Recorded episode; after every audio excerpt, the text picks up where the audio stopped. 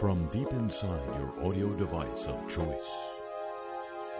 Ladies and gentlemen, I don't say this to suggest that Donald Trump has never had an original thought in his life. Far be it from me to say that.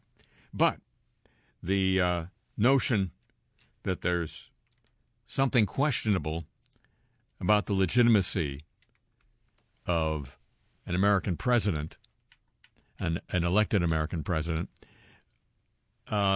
goes back now about 30 years. We don't talk about that. We haven't. I'm going to talk about it for a minute just to sort of nail it down for you.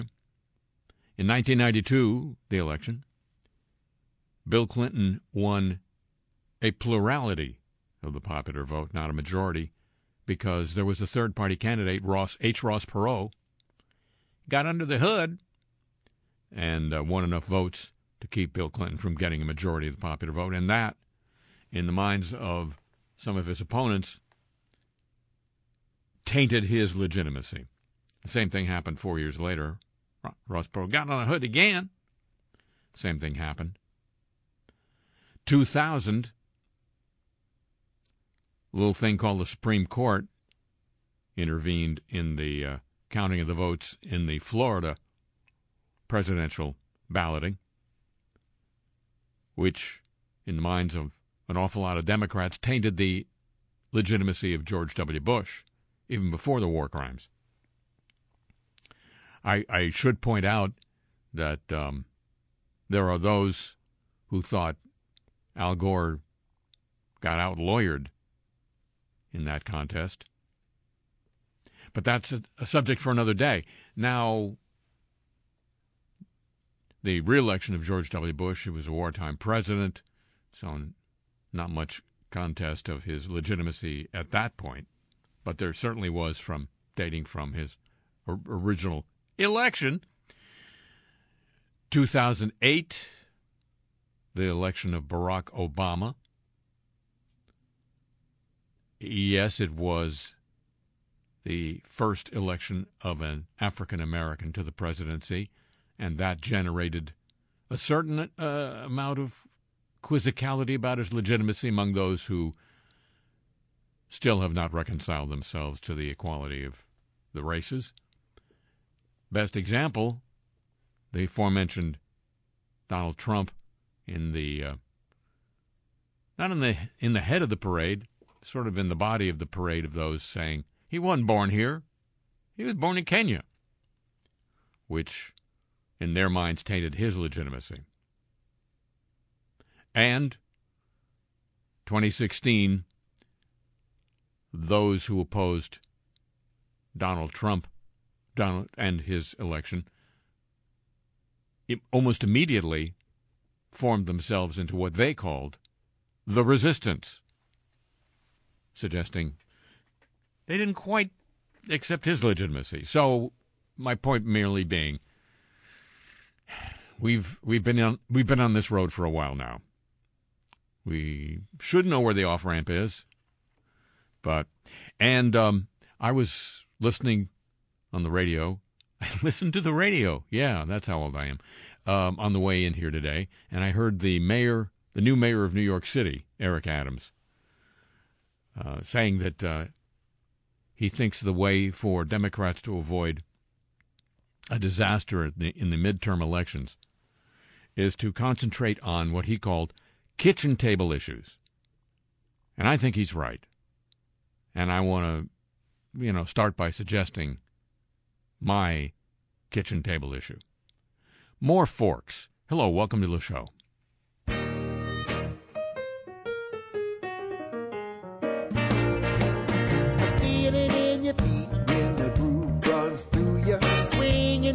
Hips on the two and the four.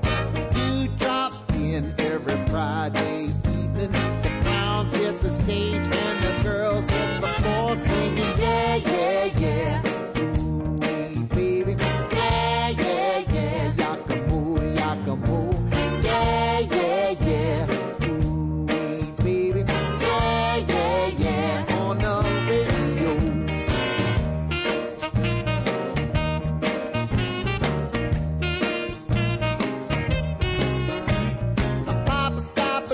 never stopped to spin and now my record.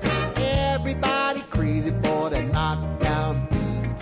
Huey played the fire with the rock and the moan. From the lake to the parish, they were shouting in the streets, singing yeah, yeah, yeah. Ooh, baby, yeah, yeah, yeah. Yakamoo, yakamoo, yeah, yeah, yeah. Ooh, baby, yeah, yeah, yeah. On the radio.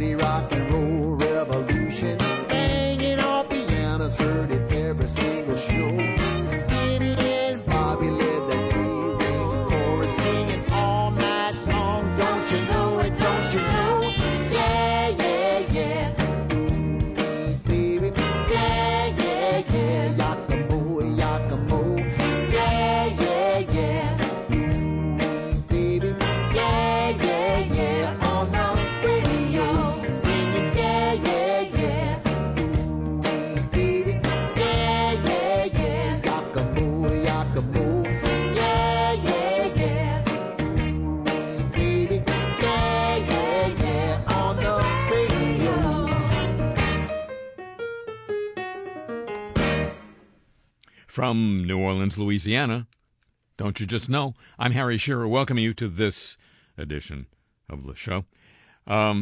Stat of the week. I'm going to nominate this as my stat of the week. I haven't seen a better one.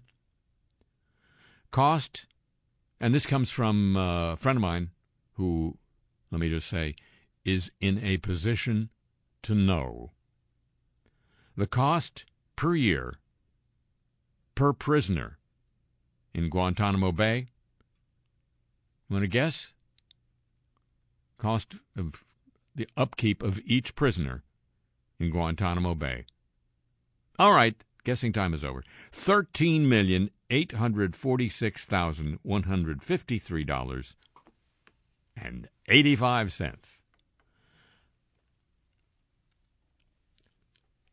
Sounds like the food's got to be pretty good, huh? And now, he's not a general. Speaking of, no troops. He's not an inspector. He peeks at no stoops. He's an inspector general. Oh yeah. Oh yeah. Speaking of law enforcement, punitive conditions, costs, stuff like that. New York's prison system unjustly penalized more than 1,600 incarcerated people based on faulty drug tests.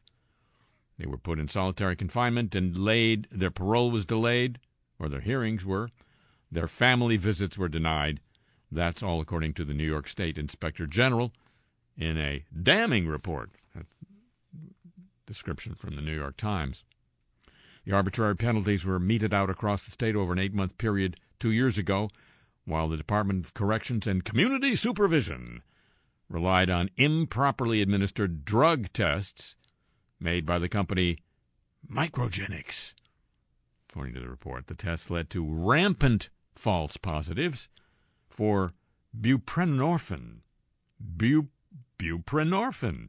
That's an opioid, as if you didn't know. It's an opioid used to treat addiction, as well as synthetic cannabinoids. Cannabinoids. This stands as a heartbreaking example of how the absence of transparency can undermine due process and basic human rights.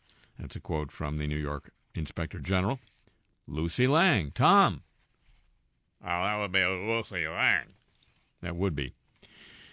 The department started using the tests A couple of years ago, January 2019, the manufacturer's directions specified that a positive result should be confirmed with a second, more sensitive test. Officials neglected to do that as a matter of policy. They simply carried out the same test a second time to confirm the results. Yes, that's a good way of doing it, isn't it? The rate of positive tests immediately spiked. The department failed to address widespread concerns among prisoners, their families, and advocates that many of the results were false positives, according to the IG report. Several examples of the grave consequences. One woman at a correctional facility near Rochester, who had never tested positive for drug use during her 2 years in jail, suddenly tested positive for synthetic cannabinoids. She was confined to herself for 40 days, placed in solitary for 45, lost her prison job and privileges like recreation time, receipt of packages, and phone use for months. Also, she was denied visits with her three children. The report also accused Microgenics reps of presenting false or misleading information to prison officials. A review of internal company documents revealed that even ingesting over-the-counter antacids or the sweetener stevia could potentially lead to false positives. The company failed to disclose those possibilities. The report faulted department officials for declining the second test, found that a sales rep for Microgenics exerted undue influence over the process. Oh, you could just do our test again. It also found the contract with the company most likely violated procurement guidelines, and the department, quote, did not perform due diligence when contracting with Microgenics for its drug testing systems, failing to understand that such tests were merely preliminary screening tests, unquote. During the eight-month period, more than 1,600 prisoners punished over drug tests statewide, 140 subjected to solitary,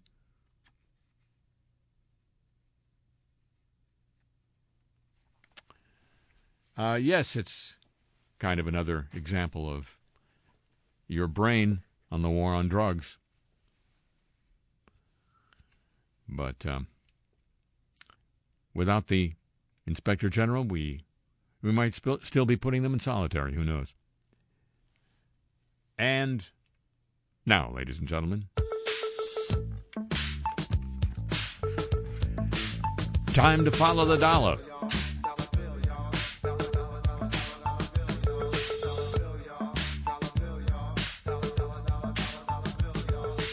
Well, since it's the week of the anniversary of January 6th, this story comes to light.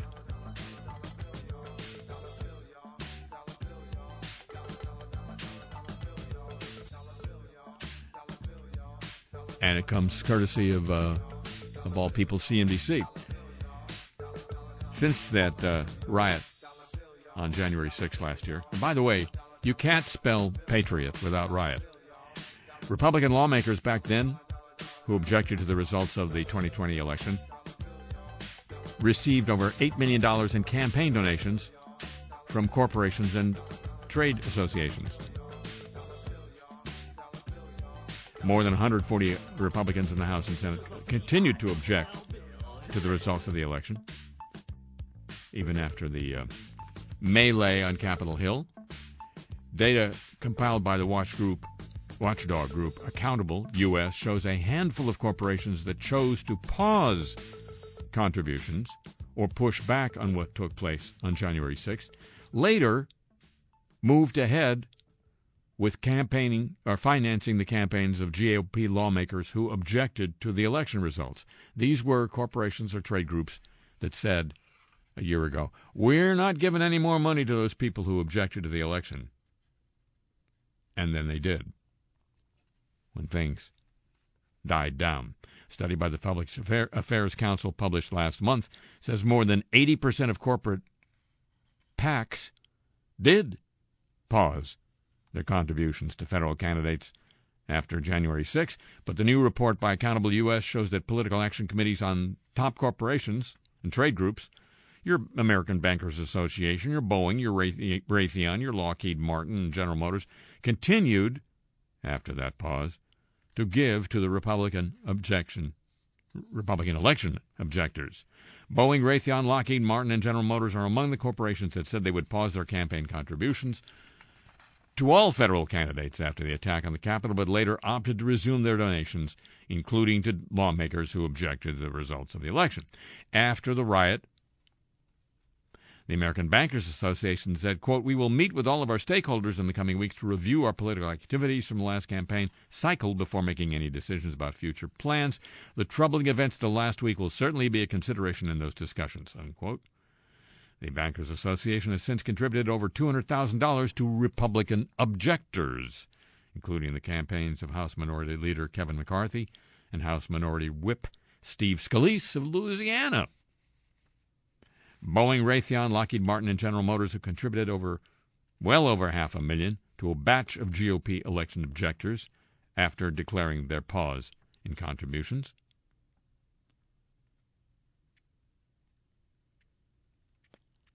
Accountable U.S. campaign finance data shows that Marathon Petroleum, Valero Energy, and United Parcel Service are among the corporations that have combined to contribute over $100,000 to some of the Republicans who objected to 2020 election results.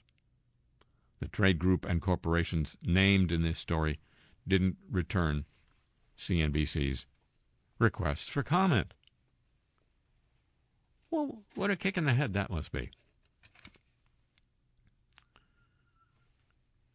Always a good idea, ladies and gentlemen, to follow the dollar. And now, news of our friend the Atom. Safe, too cheap to meter. Safe, cheap, too cheap to meter. Cheap, safe, too safe to meter. Safe, safe, too safe to meter. Stronger oversight of the Waste Isolation Pilot Plant could be coming. That is a plant in Carlsbad, New Mexico, where nuclear waste generated by America's federal government nuclear facilities is shipped for storage. Stronger oversight could be coming. It was the federal government was called on by New Mexico officials and members of Congress to address alleged problems with the Department of Energy environmental cleanup operations. New Mexico Environment Supervisor James Kenney expressed concerns for operations at the WIPP in a letter to the Federal Government Accountability Office asking for more oversight of the nuclear waste repository. That's low-level transuranic waste from around the country via burial in a salt deposit about 2,000 feet underground. Can you hear us down there? All right, we're talking about you. It's owned and operated by the Energy Department and permitted and regulated by the New Mexico Environment Department. In his letter near the end of last year, Kenney said the Government Accountability Office should review nuclear programs in New Mexico, including the prioritization of nuclear waste shipments to WIPP from facilities outside New Mexico. This is a thing now, because nuclear shipments apparently have been prioritized from Idaho, to this storage facility in New Mexico, ticking off the New Mexicans who think waste generated in New Mexico should be prioritized for storage at the New Mexico storage facility. Specifically, waste from Los Alamos National Laboratory in northern New Mexico, where the Department of Energy is going to increase production of the plutonium pits used in nuclear weapons. The DOE has entered into legally binding settlement agreements with some states, like your Idaho, to prioritize waste shipments from them at the expense of shipments from New Mexico.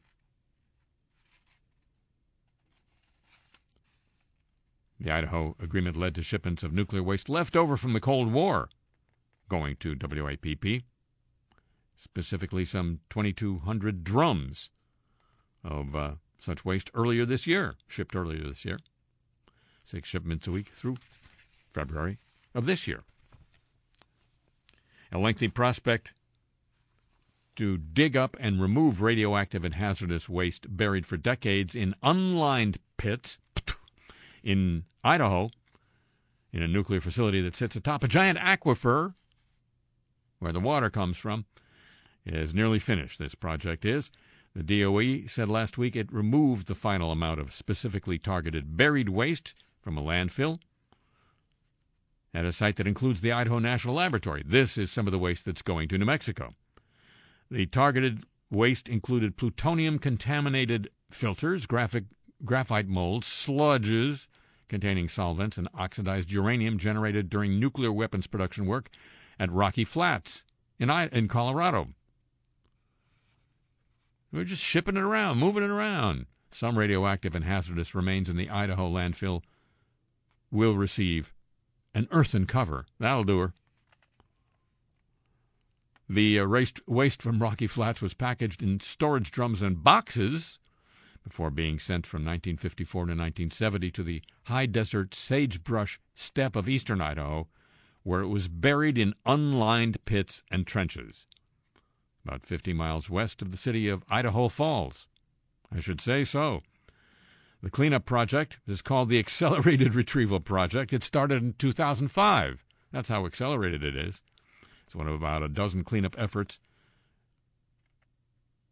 ongoing at the Energy Department site. Part of an agreement reached in 2008 between the Energy Department and state officials that required the department to dig up and remove specific types and amounts of radioactive and hazardous material. Much of it sent to New Mexico for permanent disposal. Really. Some waste will be sent to other repositories that could be commercial or Energy Department sites. Energy Department says it's 18 months ahead of schedule in the cleanup of the landfill.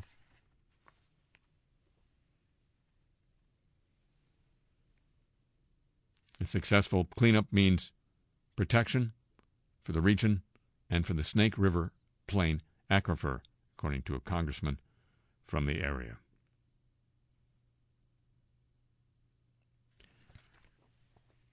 So the waste thing is, being solved. We got this. It's all under control. Clean, cheap, safe, under control. Our friend the atom. And now, ladies and gentlemen,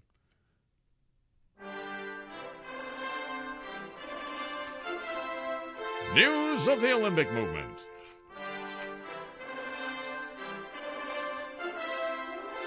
Produced by Jim Eversole III.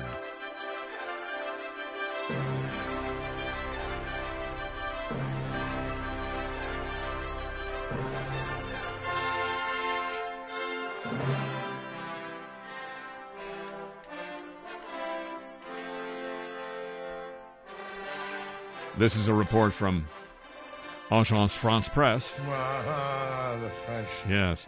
China, they report, wants to use the Beijing Winter Olympics to showcase its green credentials.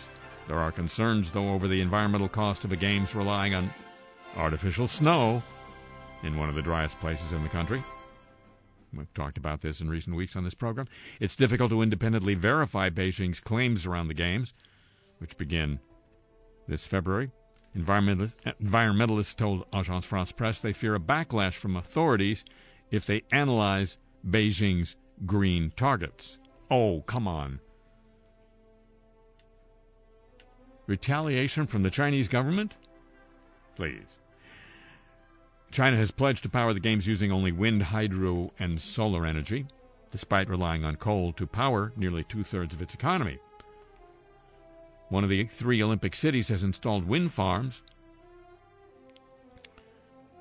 It can produce 14 million kilowatts of electricity, similar to the power output of Singapore. Authorities have also covered mountainsides with solar panels. They say will generate another 7 million kilowatts. But China's economy has relied on decades of coal-fueled growth and is still building more coal-fired power plants than the rest of the world combined. In an attempt to clear Beijing's notoriously smoggy skies before the Olympics, coal stoves in 25 million households in northern China were replaced with gas or electric. Tens of thousands of factories were also fined for exceeding emissions limits. Steel plants around Beijing have been ordered to cut production by half.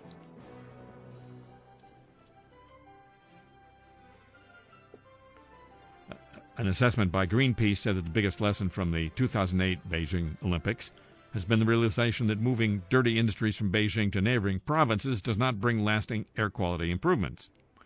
655 hydrogen buses will be used to transport officials and athletes during the Winter Games coming up. 85% of vehicles used will run on either electricity or hydrogen. And the coronavirus has also greatly reduced the number of international flights to China. We'll see, in other words. Meanwhile, in Britain, a Tory peer, a Conservative member of Parliament, has vowed to lead a boycott of Coca-Cola products over its sponsorship of the Beijing Winter Games, saying its bid to profit from an event organized by the Chinese government was shameless due to the human rights violations in Xinjiang. Robert Hayward, founding chairman of the world's first gay rugby club and a former personnel manager for Coca-Cola bottlers, is the member of Parliament, says it's unacceptable for firms to help boost the use of the Winter Games as a propaganda exercise, given concerns over the treatment of 1 million Uyghurs and other Muslims in Xinjiang province. And the IOC, International Olympics Committee, responded to a Switzerland team leader asking for talks about possibly postponing the Winter Olympics. The IOC promised officials worldwide this week the Winter Games will go ahead as planned. They got to. It's a movement. And we all need one. Every day.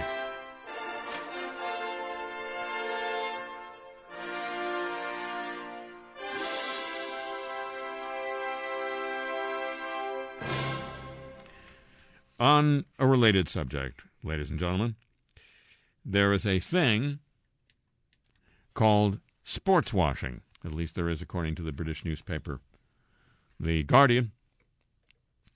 And it reports that this year, launching the Olympic Games in Beijing and ending with the World Cup in Qatar, is set to be a great year for authoritarian regimes looking to cover up their atrocious human rights records. Over the next 12 months, countries such as China, Qatar, and Saudi Arabia, all of whom have been criticized for human rights violations, will use these prestigious sports events to polish their public image on an international scale. That's sports washing, a term popularized by Amnesty International. Traditional examples of sports washing, your 1936 Olympic Games in Nazi Germany. China hosts the Winter Olympics beginning the 4th of February, despite the thing with the Uyghurs in Xinjiang. There will be diplomatic boycotts, U.S., U.K., Canada, Australia, but the athletes will, from those countries will still appear and compete. China has threatened that the countries who have announced diplomatic boycotts will, quote, pay the price for their mistaken acts, unquote. China intends to retaliate. Following the Olympic Games, the World Cup in Qatar begins in November. The nation has a significant record of human rights violations. More than 6,500 migrant workers from India, Pakistan, Nepal, Bangladesh, and Sri Lanka have died in Qatar since 2010, according to The Guardian. The death toll compiled from government sources is most likely an underestimate. It does not include data from other countries that send a significant number of migrant workers to Qatar, like your Kenya and the Philippines. Dozens of migrant workers have died during the construction of World Cup stadiums in particular. That should make it a fun thing to celebrate. Despite the harrowing reports of death and abuse in the construction of World Cup stadiums, the president of FIFA, the International Football Federation, announced that the World Cup coming up is a celebration of football and social inclusion. We will continue working hard to live up to the mission of not forgetting the ones who need most and who have no voice, says the president of FIFA, while also protecting the healthy growth of everyone else and the global football movement, unquote. Here's another movement for you. Everything's moving these days. A group led by Saudi's Sovereign Wealth Fund, headed by Prince Mohammed bin Salman, purchased a British soccer club, Newcastle United. That's arguably one of the kingdom's most successful sports washing attempts, providing Saudi Arabia with an influential position in English football, an opportunity to upgrade its public image and distract from its recent abuses like the infamous assassination of Jamal Khashoggi, and a devastating war in Yemen that caused a humanitarian catastrophe. You know, focus on Newcastle United, won't you?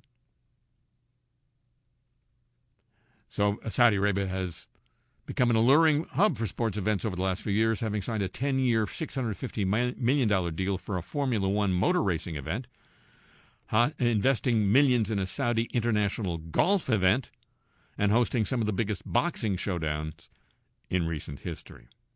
They're trying to host a World Cup event in the not-so-distant future.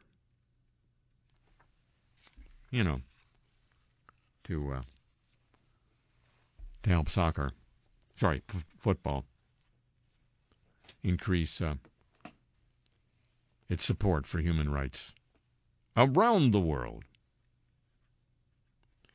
So, nothing else may be clean around us right now, but the sports washing is working big time.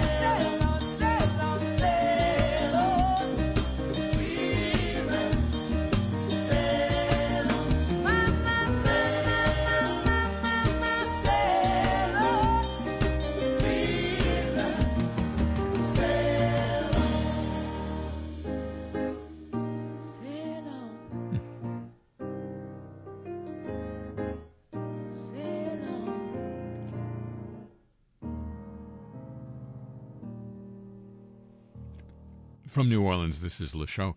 Exciting news. We're in the middle of negotiation right now for us to have live coverage here on the broadcast of the Assassination Memorial Golf Tournament in Saudi Arabia. I'll keep you posted on how that's going. But meantime, it's time for the Apologies of the Week. We're so sorry. Patton Oswalt is setting the record straight on a photo he posted where he posed alongside embattled comedian Dave Chappelle. He shared the controversial post on New Year's Eve.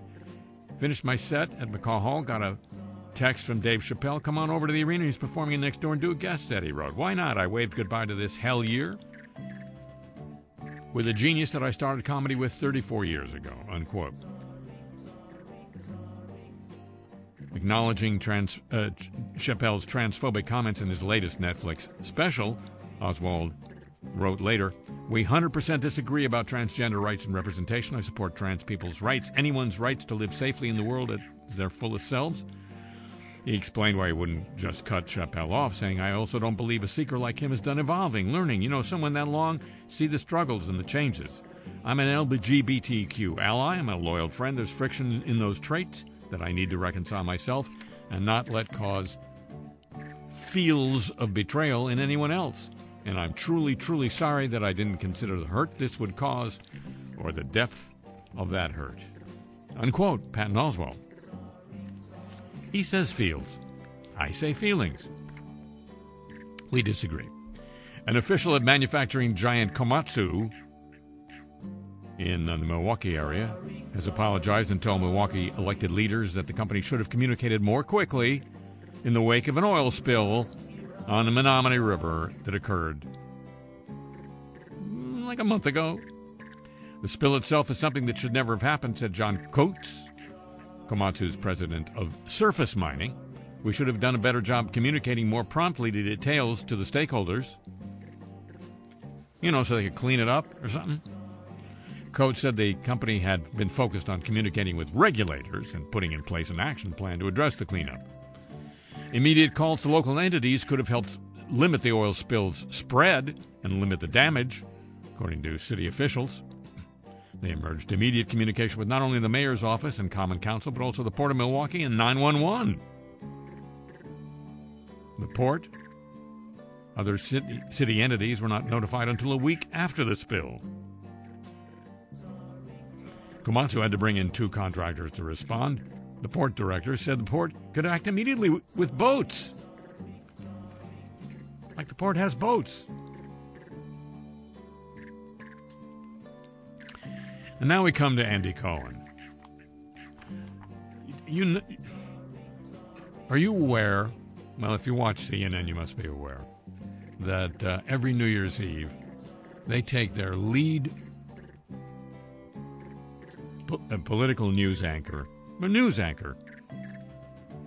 Anderson Cooper, and put him in Times Square with a comedy performer called Andy Cohen.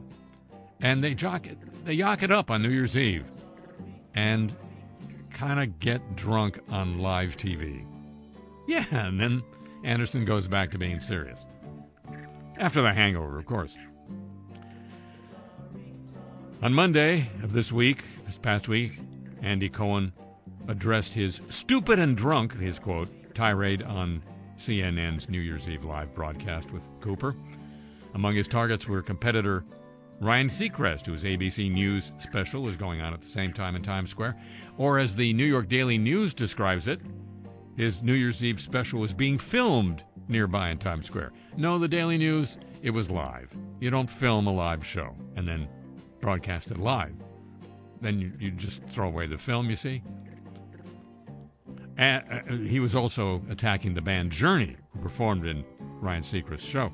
Quote, Andy Cohen, the only thing I regret saying is that I slammed the ABC broadcast, and I really like Ryan Seacrest.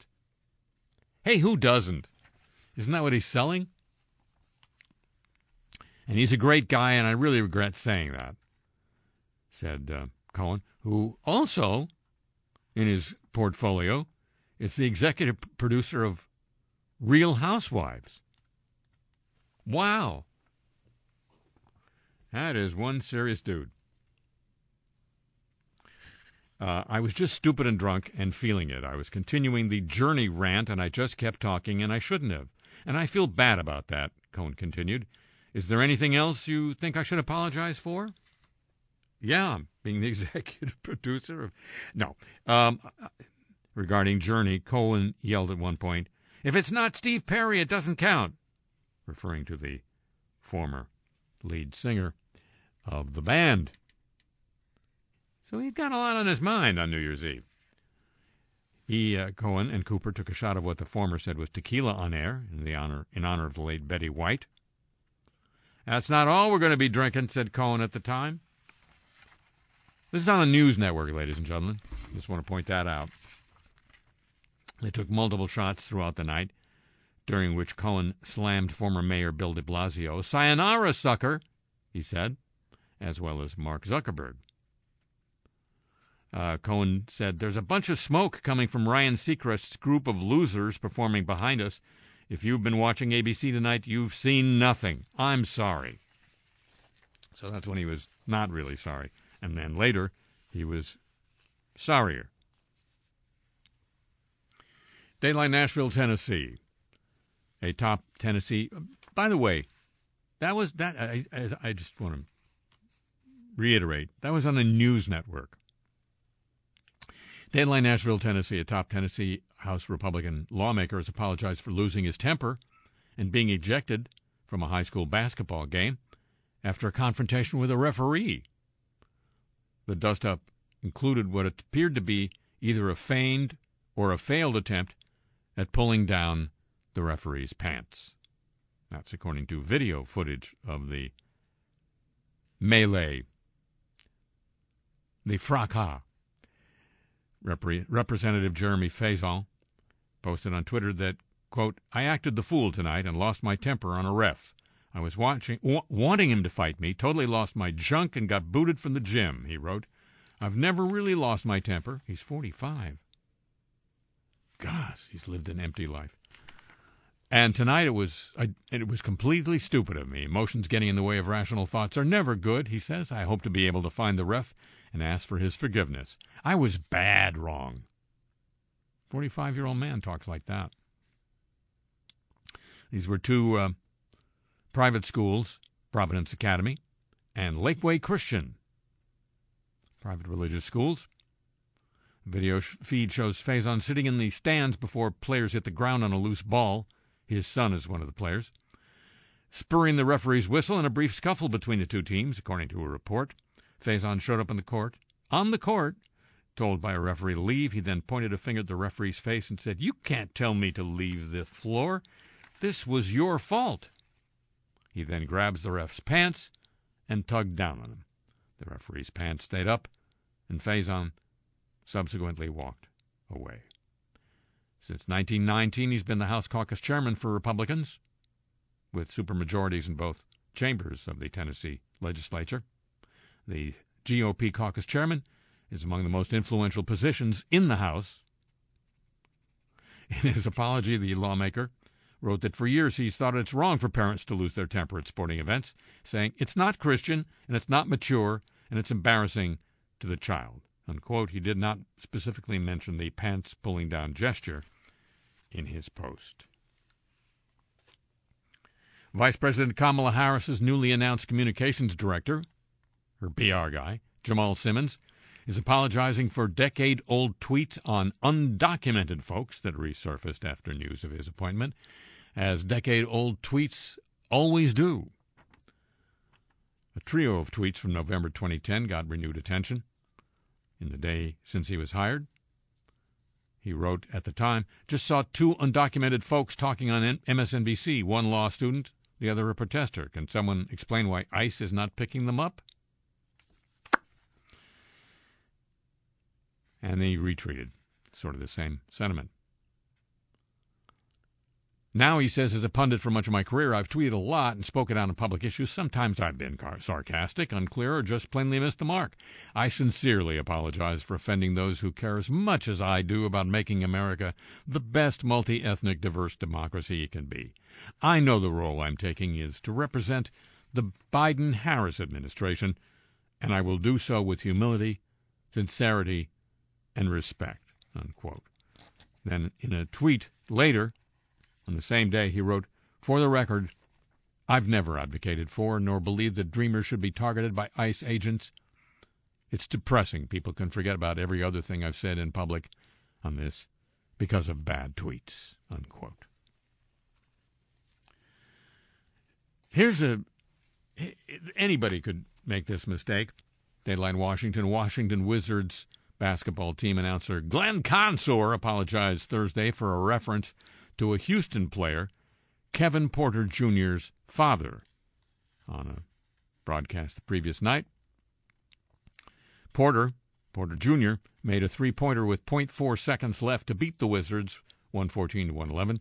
Consor said, "You gotta give credit, Kevin Porter Jr., like his dad, pulled that trigger right at the right time," unquote.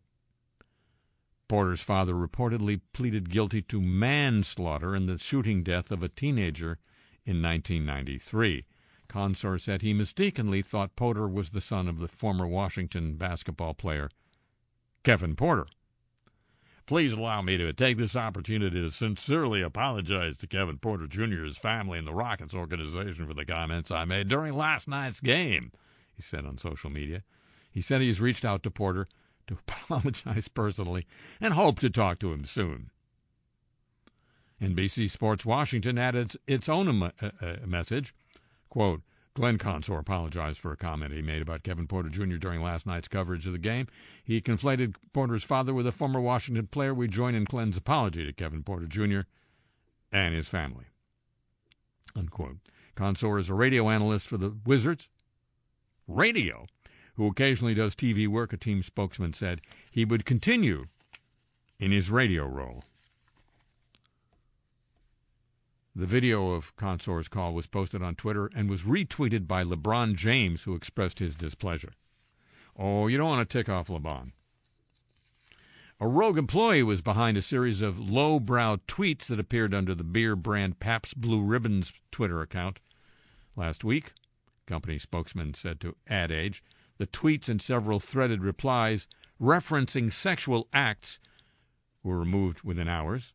"We apologize about the language and content of our recent tweets," said VP of Marketing for Pabst Blue Ribbon. "The tweets in question were written in poor judgment by one of our associates. No way does the content of these tweets reflect the values of Pabst and our associates. We're handling the matter internally and have removed the tweets from our social platforms."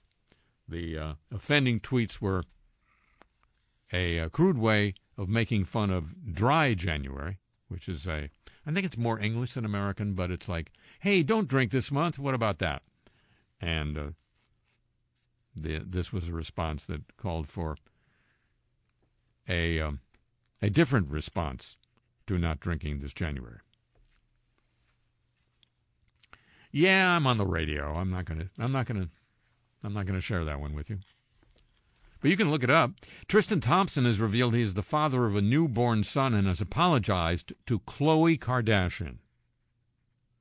I know it's hard to keep up with the Kardashian, but it's hard to keep up with Tristan Thompson, too. He's a basketball player for the Sacramento Kings. This is our basketball segment on the show. He posted a note on his Instagram saying that a paternity test has proven he fathered a child in December with fitness model Marilee Nichols. A fitness model. Your high school counselor didn't tell you could be one of those. "I take full responsibility for my actions," Thompson wrote. "Now that paternity has been established, I look forward to amicably raising our son. I sincerely apologize to everyone I've hurt or disappointed throughout this ordeal, both publicly and privately." He specifically apologized to Kardashian, who's the mother of his 3-year-old daughter, True, name of the daughter, and with whom he was reportedly in a relationship with when he became involved with Nichols. Feeling sorry for a Kardashian yet? A scheduling platform called FlexBooker apologized this week for a data breach that involved the sensitive information of 3.7 million users. A portion of its customer database has been breached after its Amazon Web Services servers were compromised on December 23rd. I guess as a tribute to my birthday. FlexBooker said their system data storage was also accessed and downloaded as part of the attack. They worked with Amazon to restore a backup and were able to bring operations back in about 12 hours. That's a slow backup, I would say. And a Catholic priest in Malta has, he's under fire for what his archbishop called inflammatory and hurtful comments against gay people. In a Facebook post, Father David Muscat said that being gay is worse than being possessed by the devil. He was forced by the archdiocese to delete the post, which caused uproar in the European island nation. In his televised homily this week later, Archbishop Charles Scicluna apologized in the name of the church, while the archdiocese released a statement saying that a formal warning against the priest had been issued. He was also instructed to stop using hurtful language against any group or individual. The archbishop also reminded Muscat that in accordance with Catholic teaching, members of the clergy are required to display respect, compassion, and sensitivity to people from all walks of life. He had written the post about a murder suspect. The priest was speculating on the possibility the assailant was gay or bisexual or possessed by the devil. Muscat said being gay was worse than being possessed. The suspect had attended a ceremony by a controversial evangelical group on the night before the victim was killed. Members of the group have since been called in for police questioning. The suspect said he was possessed by the devil at the time of the attack. Well, at least he came clean about that. The apologies of the week, ladies and gentlemen, are copyrighted feature of this broadcast. And now, quickly, it's a smart world after all. It's a smart world after all. It's a smart world after all. It's a smart world. Yes, it is. Google and Facebook have come a little unstuck in the cookie department. French Watchdog Commission of Information slapped the pair with a €150 million and $60 million fine, $170 million and $68 million, respectively. The commission started investigations after receiving complaints regarding the way cookies can be refused on Facebook.com, YouTube.com, and Google.com. You see, they depend on cookies, or have depended on cookies for years, to provide information about users that they turn around and sell to their advertisers. And the impending demise of cookies is turning the digital advertising realm upside down. The crux of the matter is there's a button to permit immediate acceptance of cookies on Facebook, YouTube, and Google, Google.fr, French Google, but there's not an equivalent button to refuse them as easily. Several clicks are required to refuse all cookies against a single one to accept them, according to the French Commission. The restricted committee considered that this process affects the freedom of consent, since on the Internet, the user expects to be able to quickly consult a website. The fact that they cannot refuse the cookies as easily as they can accept them influences their choice in favor of consent. This constitutes an infringement of the French Data Protection Act. The companies have 3 months to give users located in France a means to refuse cookies that is as simple as accepting them. If they refuse to do so or fail to do so, the companies have to pay those penalties. The companies were asked for their reaction. A Meta spokesperson told the tech journal, The Register, "We're reviewing the authorities' decision and remain committed to working with relevant authorities. Our cookie consent controls provide people with greater control over their data." A Google spokesperson said, "People trust us to respect their right to privacy and keep them safe. We understand our responsibility to protect that trust and are committing to further changes and active work with the Commission.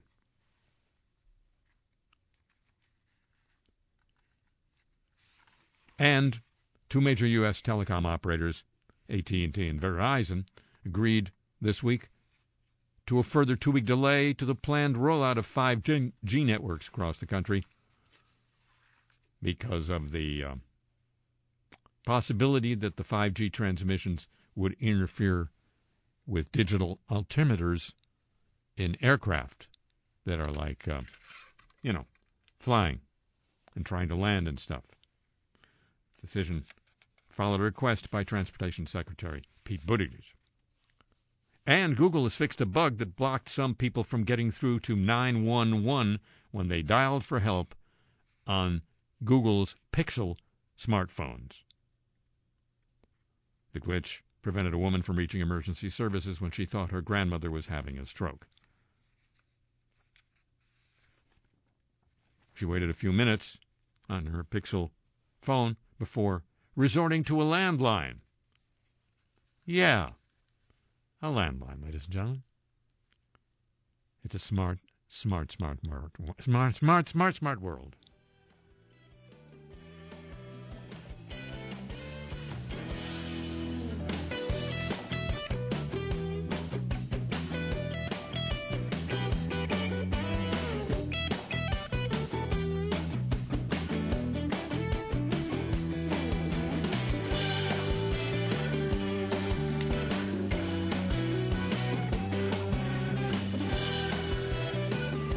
And my personal apology this week to Pope Francis.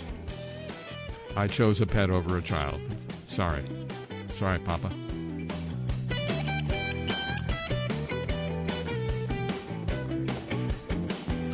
That's it for this week's edition of the show. Back next week at the same time over these same stations and over your audio device of choice whenever you want it. Be just like taking a pet over a child if you'd agree to join with me then. Would you already? Thank you very much. Tip of the show, chapeau to the San Diego desk and to Pam Halstead. The email address for this program, the playlist of the music, and your chance to get Cars I Talk t-shirts, all at harryshearer.com, and so much more is there too. And on the other hand, I'm on the Twitter at the Harry Shearer.